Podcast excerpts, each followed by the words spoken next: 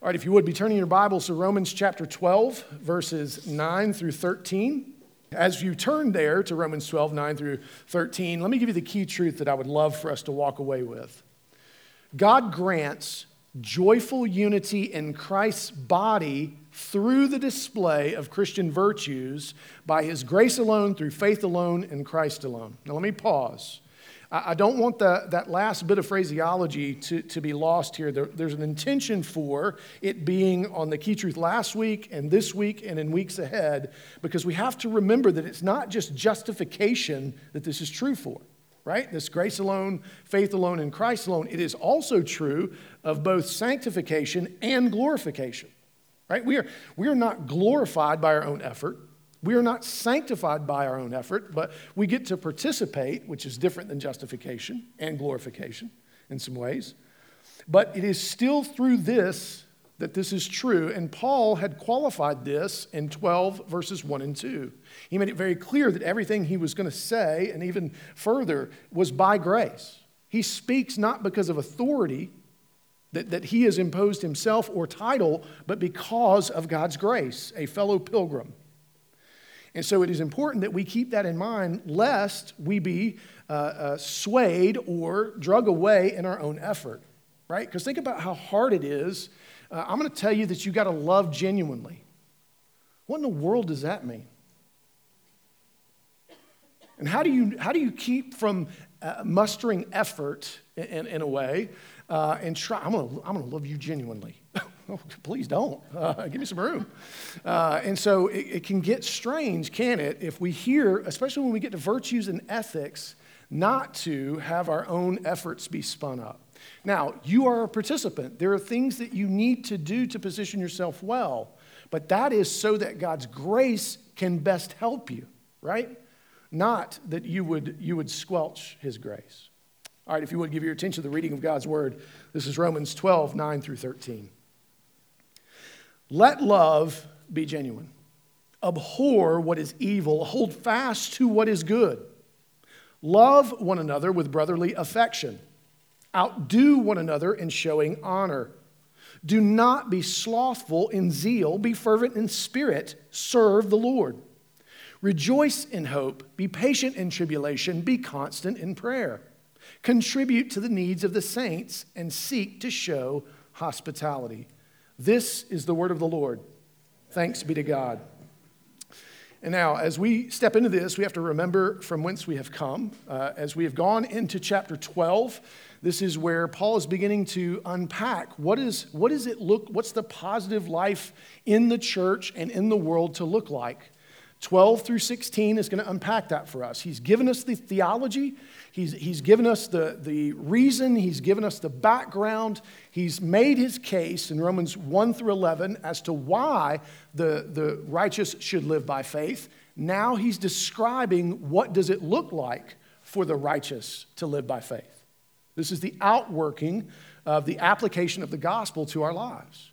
Now, this is a list, so it's interesting because we're used to more kind of narrative uh, arguments and things of that nature from Paul. This is just a list, and we have to take it as a list, and it was a common way of, of discussing virtues in their time. We do it as well, uh, and so we're going to want to make sure that we pay attention to the words. Oftentimes, with a list, the first, the first phrase is going to modify or, or serve as the, the under, uh, the foundation for everything that's going to come after. So it's going to be very important to us because he says, let love be genuine. And we need to unpack that here in just a moment. But before we do that, let me ask you in what ways do you express genuine love through your actions? Now, you might be thinking, Cameron, it might help if you told us what it means to be genuine and loving. Okay. Well, what, what it means in terms of the gospel is that you are other oriented. That you love in such a way that you're, you're, you're not necessarily looking for something in return. It's not a commodified exchange. A commodified exchange is the opposite of what it means biblically for love to be genuine. Right? You know what I mean by a commodified exchange? That is, well, I will do this if you do that. I will do this in return for that. Now, that's not bad in every circumstance per se, but it is not good in, in the body of Christ. It's not good in marriage. It's not necessarily good in parenting. It shouldn't be about bargaining. It should be about serving one another, being other oriented.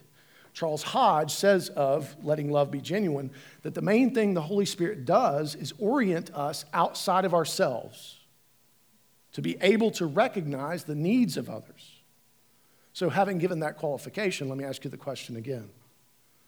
In what ways do you express genuine love through your actions? Are you able, are you able to love someone else without demanding something in return? Now, I want to be careful here because some of you may be thinking, uh, hold on a second, what about a, a, circumstance like abuse? That is, that is a whole other circumstance for which God's law covers it, genuine and loving to accept abuse because that is you actually, in some form or fashion, diminishing the image of God in you. You should want to come out from under that and be free from that. You should want that reconciled. And that doesn't mean necessarily that you and the person will be reconciled.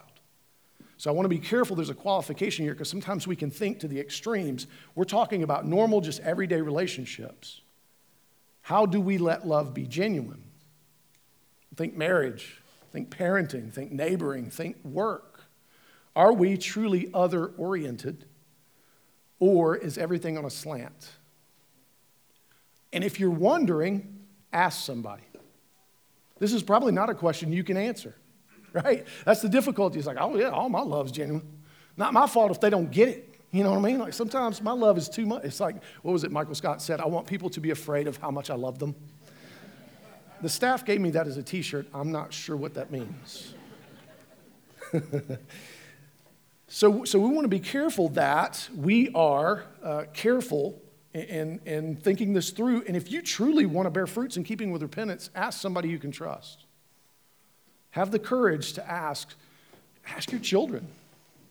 And you may be saying, Cameron, I am not fixing to weaponize those jokers. They have enough against me. Don't, don't be afraid of what the Lord can do in the Spirit in and through that circumstance. What might it look like to your children to hear repentance?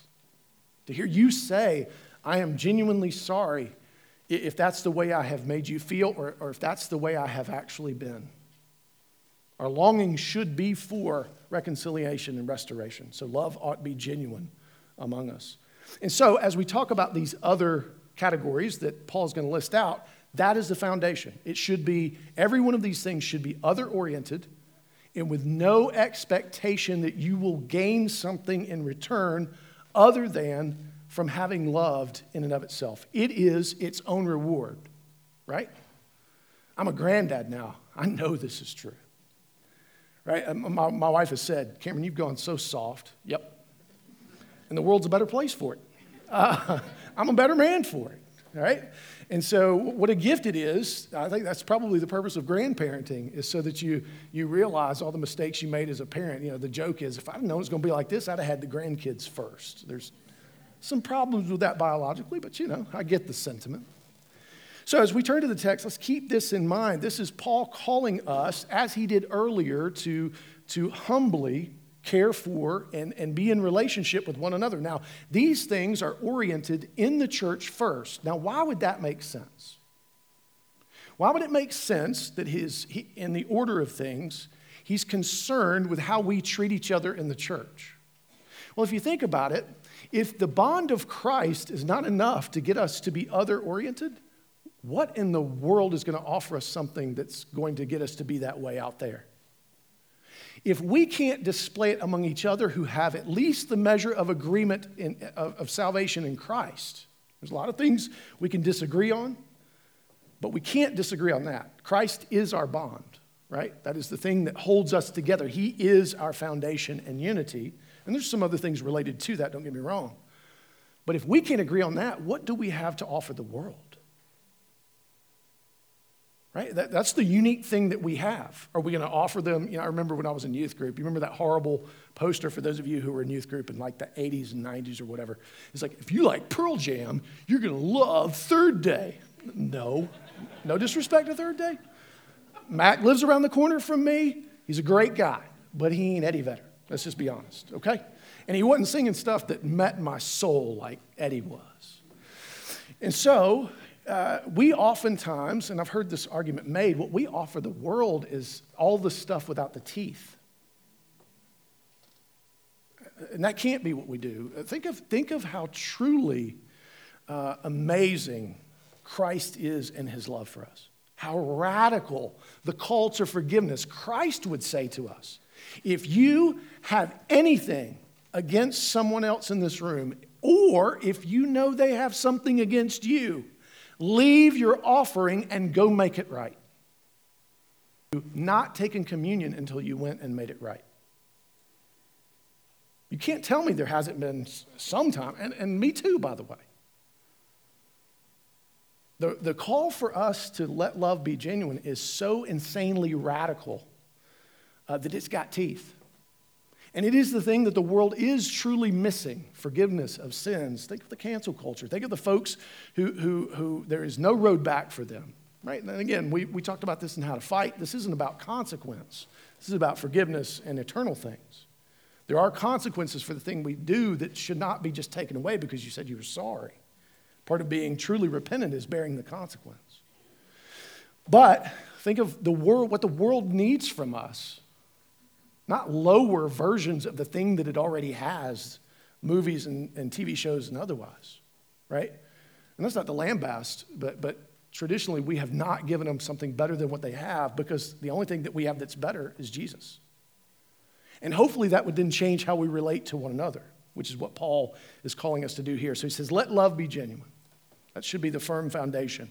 And as he moves on from this in grace, he says, now abhor what is evil and hold fast to what is good.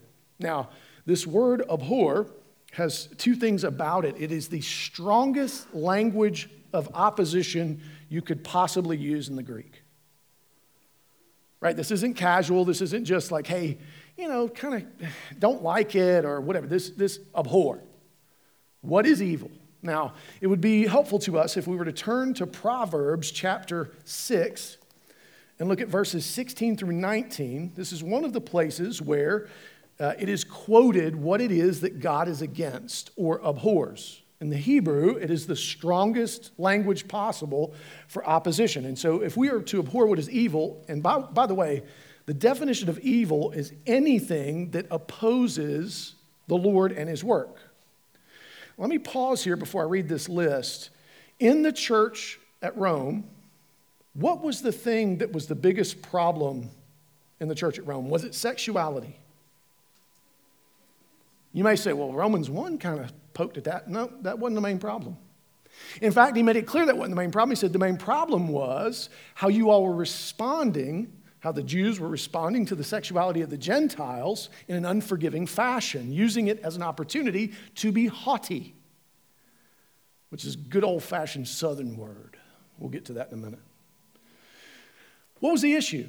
What was the issue that was destroying the work of the church in Rome disunity. So when he says, abhor what is evil, we have to at least recognize straight away what he's saying to them. He's not talking about the culture, he's not talking about the world. Yes, there are things that we should abhor in the culture. Don't hear me wrong. But before you get to the culture, which is fall, fallen and following its own natural way, we have to look at where we are being inconsistent ourselves.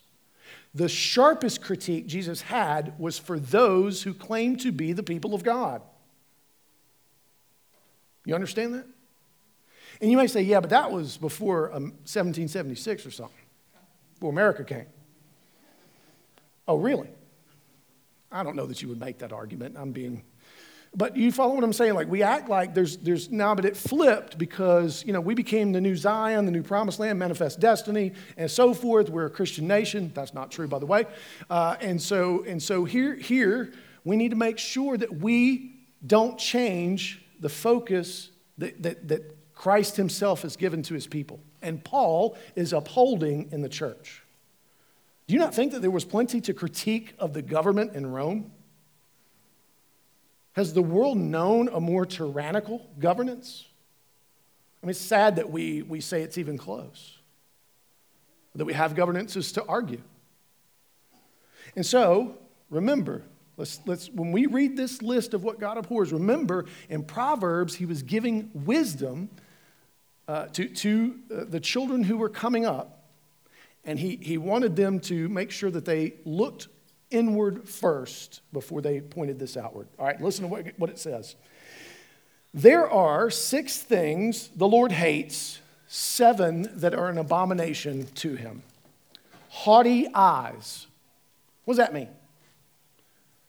Is that when, when your spouse proves that they were wrong and you were right, and you're like, hmm, that's interesting? Is that haughty eyes? Kinda, maybe, but that ain't what he's talking about.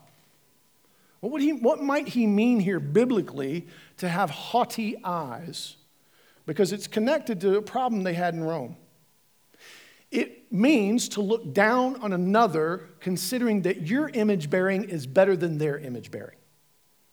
To have haughty eyes is to think of yourself not soberly as Paul calls us to. It is to think oneself better because of something either you do or have done or haven't done. And I've mentioned this before. One of the interesting places that I saw this was the rescue mission. Now, the rescue mission, if you don't know, was a homeless shelter for drug addicted uh, men and then women who had been displaced due to either addiction or abuse, right? And it was more the men's side than the women's side that this occurred on, interestingly. Uh, there was a hierarchy.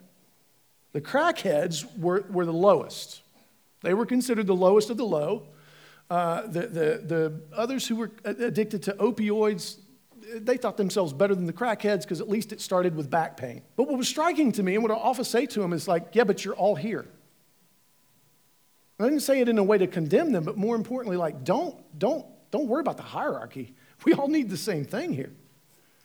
And so to have haughty eyes is to think oneself better than what God has placed upon you. Is his image not enough? Can you improve upon the image of God in your own effort? No, you cannot. Only Christ can improve the image of God of one who doesn't yet know him right? And that is the improvement of the image. Actually, it's not that you suddenly get prettier, because I am clear evidence of that as I stand before you. It's that you actually begin to be able to see yourself, hopefully, as God sees you, beloved, son or daughter of the God Most High. That should humble us, not have us be haughty. And then he goes on a lying tongue. Now, why would God hate a lying tongue? Well, because of all the damage. Think of what James says about the damage that the tongue can do. How many churches have been destroyed by backroom chatter? By, by misrepresenting what goes on? How many families, how many communities, how many relationships are destroyed purely in, in, in just lying? Embellishing the truth, hyperbole, even, omission, commission, whatever. Because the, the, the, reason that God hates it is because of the relational damage that it does. You cannot trust one another. You can't have faith. We can't have faith in each other. We can't trust each other. And hands that shed innocent blood. I think that's fairly obvious, right? God so hates that that he would not allow David to build his temple. And David was a man after God's own heart, the anointed, one in whom a covenant was named. That's how much God hates it. He would not allow him. That was the consequence of David's having shed innocent blood. A heart that devises wicked plans, feet that make haste to run to evil. I don't think I need to give much explanation to that, but, but if you're going to be a schemer and you're going to rush to the fight, and some of the ways our feet are swift to run to evil, by the way, is gossip. In the South, we call it prayer requests sometimes but gossip. We are swift to run. Oh, so and so's got something. I need to know that. That sounds like a little tasty morsel. I need that information. I don't want to get caught flat footed. As if God Himself is not sovereign and will let you know when you need to know. And He goes on a false witness who breathes out lies. Again, this is a violation of the ninth commandment. This is very uh, uh, convicting to me because how, how often do we share information about one another or fail to protect each other's reputation when something comes up? among the brothers. Now, let's pause for a second and pay attention to something. Which of these seven things that God's hate, God hates are sexual? Who said none? Joe Cole, you are a man after God's own heart. It's true. Now, you may say, uh, but God does hate sexual sin. Absolutely, He does. Absolutely. Do, not get me wrong. It is out of phase when the church is spending more of its time talking about a sin that is not the thing that God hates the most in her midst. We have found ourselves at a time in culture when we are talking more about something that cannot actually destroy us out of fear that it might destroy us and are failing to deal the thing that is destroying us which is disunity. Now, we're not talking about cheap unity. We're not talking about, like, all right, well, then let's just let, you know, bygones be bygones. No, remember, you got to fight toward each other. This is why I did this sermon on how to fight. There is a time and a place we have to fight for something and toward one another, not away. As much as it depends on us, and we'll get to that next week. But we have to actually abhor what is evil to God Himself in right order. And I would argue, I think, the church at large, and our discussion yesterday at Presbytery is evident of this, we are out of phase. We're out of phase. I think we need to reorient ourselves around the things that God would challenge us with. Too often, we're not bearing the fruits in keeping with repentance, so it makes it very difficult for us to actually look like Jesus. And then you have to hold fast to what is good. What is good is the will of God, and what is perfect and what is true. Well, what is that? Well, if you were to read the chapter on love in 1 Corinthians 13, you would find out that he is just circling right back around again to love. What are the two greatest commandments? Love God, love neighbor as you yourself have been loved. Do not leave that part off. Because so often I think it's our failure to actually meditate upon that reality that keeps us from loving the other two. And so it is critical that we hold fast to that. And if you tell, so if Paul is having to tell them you got to hold fast to it, what does that seem to imply? It is going to be hard. You are going to have to fight toward it. You are going to have to make decisions in your life that put you in a position to do that. You've shown up today, that's one right? To, to gather for worship is a way in which we are trying to fight for that. And we'll get to this in just a moment. But you, we, we too often we treat worship as, a, as an, a magic antidote. No, it is something you have to fight for, toward, and through, right? How many of you have, are already thinking, we ain't even made it past the first verse? How long are we going to be here? Hang in there. Fight for it. You may have to fight in and out. I get it. You may have to take a lap. You, have to, you may have to make sure there's no Swedish meatballs in the lobby in here in just a moment. But it's important that we hold fast to what is good, recognizing it doesn't come easy. And then he says, Love one another with brotherly affection. Now, I will confess to you, this one's hard for me. I cannot help but hear from the rise and fall of Mars Hill, one of the people who was in that was a young man named Jesse. And Jesse said these words, and it struck me like a lightning bolt. He said, if you hear an organization or a church say, we're family, does anybody know what he said next? Run. And it struck me, and I've been wrestling with it ever since. Now, part of that is my own suffering and abuse all around the concept of family. Now, the first mistake I told y'all I made when I got here was telling you don't, don't give me banal flattery. I still kind of hold to that, but I shouldn't have put it that way. The second mistake I, I, made was to, to make sure you understood I'm about as cuddly as a porcupine. Don't touch me. Right? Don't hug me. Now, can we be honest for a second? The, where that comes from is sinful. I was abused. I don't like to be touched uh, without me knowing it. I better see it coming because I've got it. Uh, the uncle who was special forces, he meant it. Like if you snuck up on him, he was going to kill you. That's not me. I don't. I, that's not about it. But but I should be seeking to have that redeemed. Should I not? It is sinful that I have embraced it, and to you I say I'm sorry, because that colors and begins to to affect our congregation. We can be a bit of a standoffish people if we're not careful. Now, I ain't saying run up and go hugging on me now. Uh, this ain't baptism by fire. We got to go slow. We got to practice or something. Jennifer Skeen has single handedly tried to help me in this regard. It hasn't helped that much, I got to be honest with you.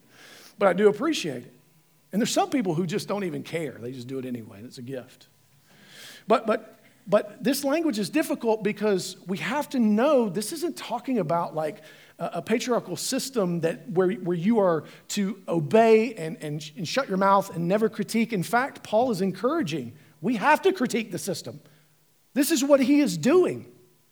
And he's already stated, not as one who's in authority, but as one who uh, is, has been given the grace of Christ.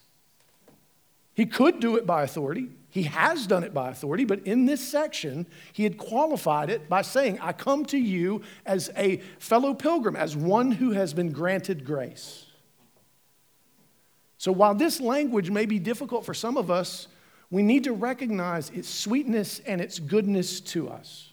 So, what it essentially means is that we recognize we are connected and that God is good oftentimes in some of the strange pairings that He makes. And some of the strange people that he puts in the same room, I, have gained a ton by being willing to be open uh, to circumstances where I was like, I really, even yesterday, all right, I got to confess, when Presbytery comes around, it is, I, I, I am not, I don't jump up at four in the morning ready to go right? And some of it is I just don't like meeting. I like long meetings and that kind of stuff. There's a faster way to do a lot of this stuff, and that's arrogant on my part, right? But, but, but I'm, I'm learning, no, Lord, I've, I've, I've made vows to this process. You, you have put me in this circumstance to some extent, and I need, to, I need to do what I can to be an ambassador of reconciliation in that place as well as any other place. And yesterday was actually, arguably, we argued kind of enjoyable. And don't go thinking we're losing our minds, but we saw something good that we hadn't seen in a while. Uh, and, and so that was helpful. Now, in that conversation, Philip did abstain from that, so you have to ask him his perspective. Uh, but but it's, it's, it, it's not easy. And so, how often are we keeping ourselves from gaining what the Lord has for us because we treat each other as strangers instead of family? Now, this doesn't mean that you're to share all of your personal secrets with everybody because, well, you're my brother in Christ or you're my sister in Christ. Right? There's even Jesus showed there are people who are going to be closer and people who are going to be further. Of the 70, 67 of them were not near as close as Peter, James, and John. They didn't get to see the same things they saw. That's okay. Right?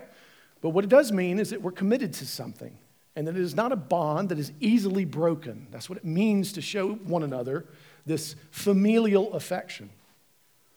And then he goes on from there that we ought to outdo one another in showing honor. Now, think about how consistent this is with not being haughty, how this helps us to not be haughty. When is the last time that you did this just naturally? You just couldn't help yourself. How many of you does it come natural to just build other people up and talk about how great other people are? That's not really natural for most of us. So to do that, we're going to have to work on this. And you may be saying, Cameron, I thought you said it was by grace. It is. And that's what we have to work in and through and for, is God's grace.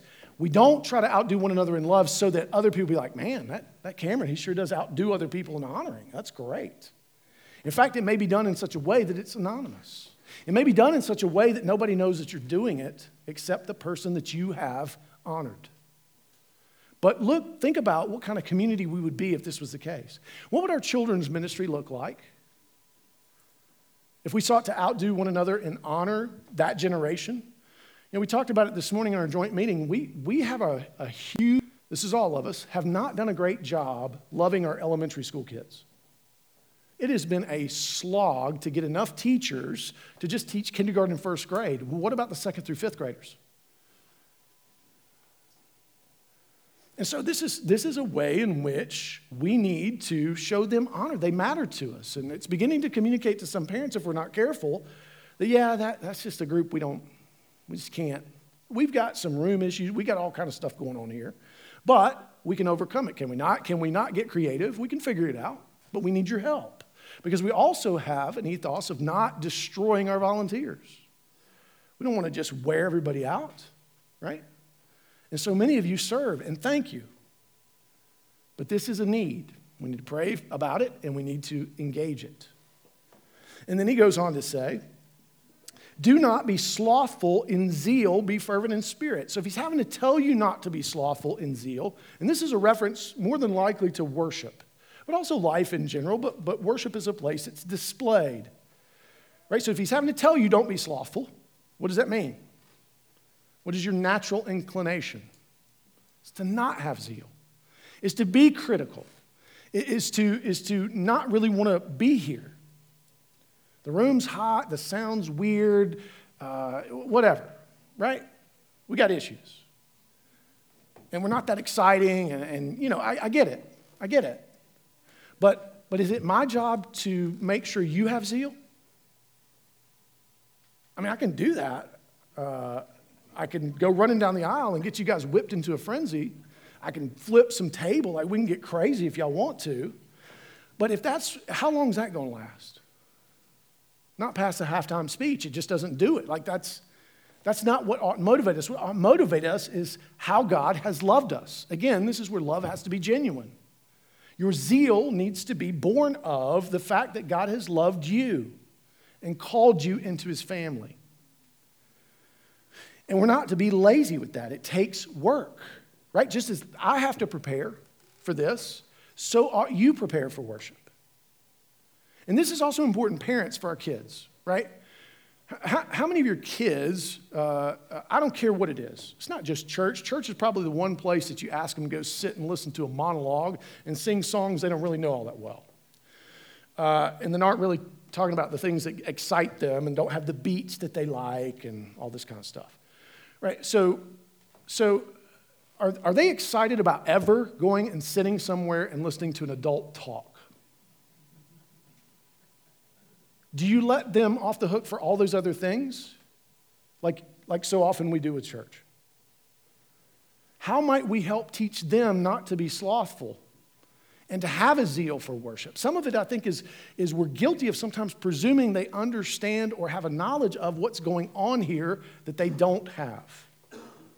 And maybe we failed to disciple them and catechize them in some ways. This is why Bonnie has been so passionate about trying to get catechism into children's ministry. And uh, there, there's a, she, she has a longing to be able to do this curriculum on worship to help equip our children, the children of the church, to, to, to know. And again, to help them see it is not about preference necessarily. It's not about something that is to be manifested in you because of the event. It is something you are to be excited about because you know what, who has called you to worship.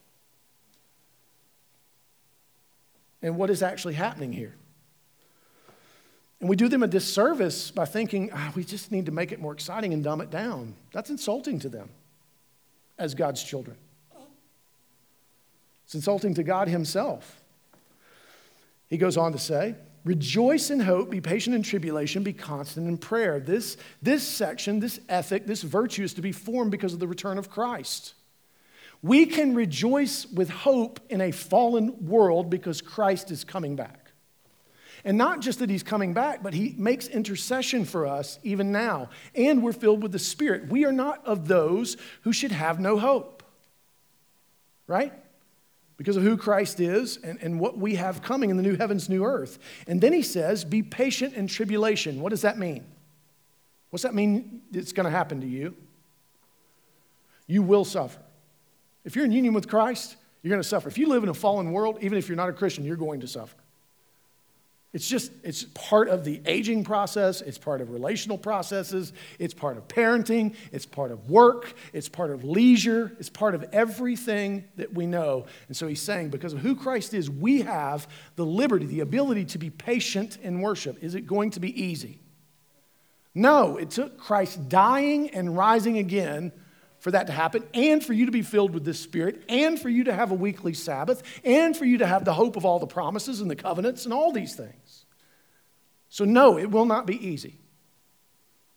You will have to lean into the grace of God for this to be true of you.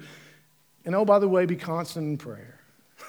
As if, we, as if you weren't down on the ground enough. Let's go ahead and kick you a few times in the ribs, it seems. But that's not what he's saying. To be constant in prayer, he's already told you. What does the Holy Spirit do when you don't know what to ask for or say? He's interceding for you. Here's the truth if you have the Spirit in you, guess what is true? You are constant in prayer. Now, whether or not you choose to access that reality or you choose to participate in that reality, that's up to you to take that opportunity. Because is Christ, does he, does he stop interceding for us? Does he take a break? He's like, ah, I've been doing this for a long time. I'm going to need, somebody going to take my seat for a second. I got to run to the, the, the holy throne real quick, the other one. No, he, he is constant in his intercession for us, his advocacy for us. This gives us the liberty to pray, to show up anytime we want to. You ain't got to have a special place. What if you had to drive? How, how much would your prayer improve if you had to drive more than two feet to do it? Speaking of Josh talking about gym memberships, I kind of felt like he was calling me out a little bit. It's like you're a little heavy. Maybe you know you should have relationships at the gym. I don't know why I heard that personal. I just did. Uh, and so, so, so What's the rule? The further the gym is from you, what happens to your actual going? So, what if you had to go, I don't know, to Jerusalem to pray? How often would you pray? Never, hardly. But you don't have to do that because why? The Holy Spirit is in you, and what are you? You are the temple of the Holy Spirit, which means you have access to the throne at all times. What a gift that is to us. So, Paul's not heaping a burden on us, he's telling us of something we have in God's grace. You can be patient in tribulation. You can rejoice in hope. You can be constant in prayer because of what Christ has done for you. You can outdo one another with honor. You can be filled with zeal in worship. And he goes on contribute to the needs of the saints, and seek to show hospitality. Again, generosity is just evidence of who and whose we are. The Lord has provided so richly for us. For us to withhold, to have a miserly scarcity mindset, is uh, to, to ultimately deny who God is. And then to, to not seek to show, what does it mean to seek to show hospitality? Is this something that happens accidentally? No, we should be active in asking ourselves who in our church is not that well connected? Who in our church could use just a meal, a good home cooked meal? You think that doesn't include like college students, single folks, other folks? Like, there's all kind of ways in which, and you all, I will, I will say, have been great in many respects in terms of hospitality. I'm hearing quite frequently more and more than I, I, have in previous years of folks having people over and being intentional about that. And if you're somebody who's saying, I ain't been invited nowhere, well, either invite to where you are or invite yourself to where they are and, and, and take it from there. But there are ways in which we are to be active in seeking to show hospitality. How are you on Sunday morning? Are you hospitable to the people who are coming in? Are you hospitable to the children? You know how important it is to the children of the church to have adults know their names and to love and care for them and cut up with them a little bit? That matters. Because they feel like second class citizens, guess what they're going to do? They're going to go find another citizenship. So hospitality needs to be across the board. A lot of times, you know who gets left out of hospitality probably some of the most? Those of us on staff and the elders and the deacons. I think because oftentimes there's a couple things you're thinking. Man, those folks are busy. That's true. Well, uh, that word is actually meaningless. It's prioritized. We're prioritized. But you don't think we wouldn't prioritize you cooking us a meal? we would. Or hanging out. We love that kind of stuff. We're not, we don't only want to see you when your life is falling apart. We don't only want to see you when you need us and vice versa. But so, so often for us, tyranny of the urgent, We do have a lot going on. It's nice to have somebody else invite us. That's also true for the elders and deacons. So often it's just assumed, well, that's their job. No. Is that what this says here? And so we, we need to, to, to grow in this area to, to be able to love one another in hospitality. And think of how, if this was the, the, uh, the character of a church, the ethics and virtues of a church, would you not want to go there? Right, so think about like the sometimes, and I get it, uh, feelings are tough. There are times I'm sure some of y'all felt, man, this place, it's just not that exciting. It's like 80% introvert, uh, staring contests all over the place. It's crazy. Uh, but, but what's your contribution? Are you helping in, in, how you're coming out, or is it all for someone else to lift and carry? I get it. There, there are times when, uh, like I said, we, we often aren't, aren't invited very many places, except when there's some sort of a need. But I also can invite you to my house as well, right? Because Susan's an awesome cook. And so, so it cuts both ways. I'm not just throwing stones at you all either. Um, but, but think about if this was the character and the life of the church, what this would mean to us, what it would mean for our witness in the world. And be encouraged. You can, we can be all of these things because of who Christ is and the Spirit that dwells in us. And we can do it in such a way that it brings joy to us and glory to God and is for the life of the world. Listen to what Michael Gorman says about this passage. He says, This list of instructions, it's not random. Gifts, he gives the ethics or the virtues. He has these kind of lists in a number of places, and they don't all contain the same things, by the way. So he, in, in essence, is personalizing this for the, those who were in the Roman church and some of the struggles that they were having. Think about how calling for a church to be hospitable is very important to a church divided. Think about how outdoing one another in honor is critical to a church that's outdoing one another and putting each other down. And so he goes on the theme of love and goodness, though somewhat general, unites the maxims into a coherent and cruciform shape. What does that mean? Cruciform just means like Jesus, it's like it's cross shaped. Moreover, Paul seems to have done some grouping of the maxims into his own favorite categories of faith, hope, and love. And he gives you a list of references. The theological virtues understood through the lens of the cross. This is a great passage if you want to spend some time meditating, asking the Spirit to show you some ways in which you can bear fruits in keeping with repentance and bear fruit of the Spirit Himself. This is a great list for you to take and pray through. Pray the Bible. Ask the Lord. I've been doing it this week. It ain't all fun, by the way, because of what it exposes, and yet it is more freeing to know than to go around foolish and blind. So, my question for you is how have you been loved and cared for as family by others in the church? This is an important way in which God is good. It's an, an important thing for us to remember and to, and to make sure that we share with others. If you feel like, no, I, I've, I've, I've, I've been missing out, well, you need to examine yourself. Is there some ways in which you're putting yourself in a position to where it's less likely to happen for you? Are you asking the church to chase you down and hug you hard until you fall on the ground? Uh, or, or, or is there some genuine ways in which we are failing and we need to know about it so as to grow in repentance and the fruit of the Spirit? And then how can you help us to grow in being more loving and hospitable? If you're a Christian, this is your call.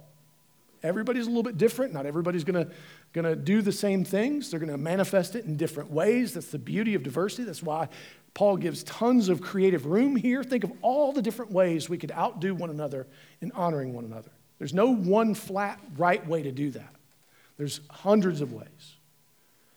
The only thing limiting us is our imagination. So, Romans 12, 9 through 13 teaches us that God grants, listen at this, God grants, gives joyful unity in Christ's body through the display of Christian virtues.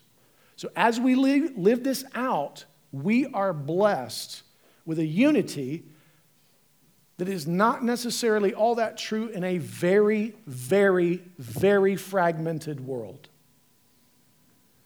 And he does that by his grace alone. So it's a gift. We haven't earned it, we don't deserve it, and it is not ours to do with what we will. And that is through faith alone, meaning we have to trust him that it will bear fruit in patience and long suffering, and that we do that in Christ, who has empowered us through his death, resurrection, ascension, and promise of return. Think of the gift this is to us, church. Think of who we could be to one another and then to the world. What a beautiful picture this could be of us. And I, I would say it is, it is primarily true of us in many respects. There's some areas we're obviously probably missing out a little bit, but there's always going to be places to grow. Let's not be afraid to grow. Let's not be afraid to bear fruits in keeping with repentance where we have failed. Let's not be afraid to display the fruit of the Spirit toward one another. I won't be afraid for you to hug me. Let's pray. Father, thank you for your grace that you give these gifts to us, that you, you work these things out in and through us as we grow in Christ, as we grow in the power of the Spirit. Lord, would you help us to fight for what is good, to fight toward each other uh, for your glory, for our joy, and for the life of the world. Help us to be willing to bear fruits in keeping with repentance where we fail. Help us to, to display the fruit of the Spirit for the, for the good of those in our spheres of influence. Lord, help us to look more like Jesus. In Christ's name, amen.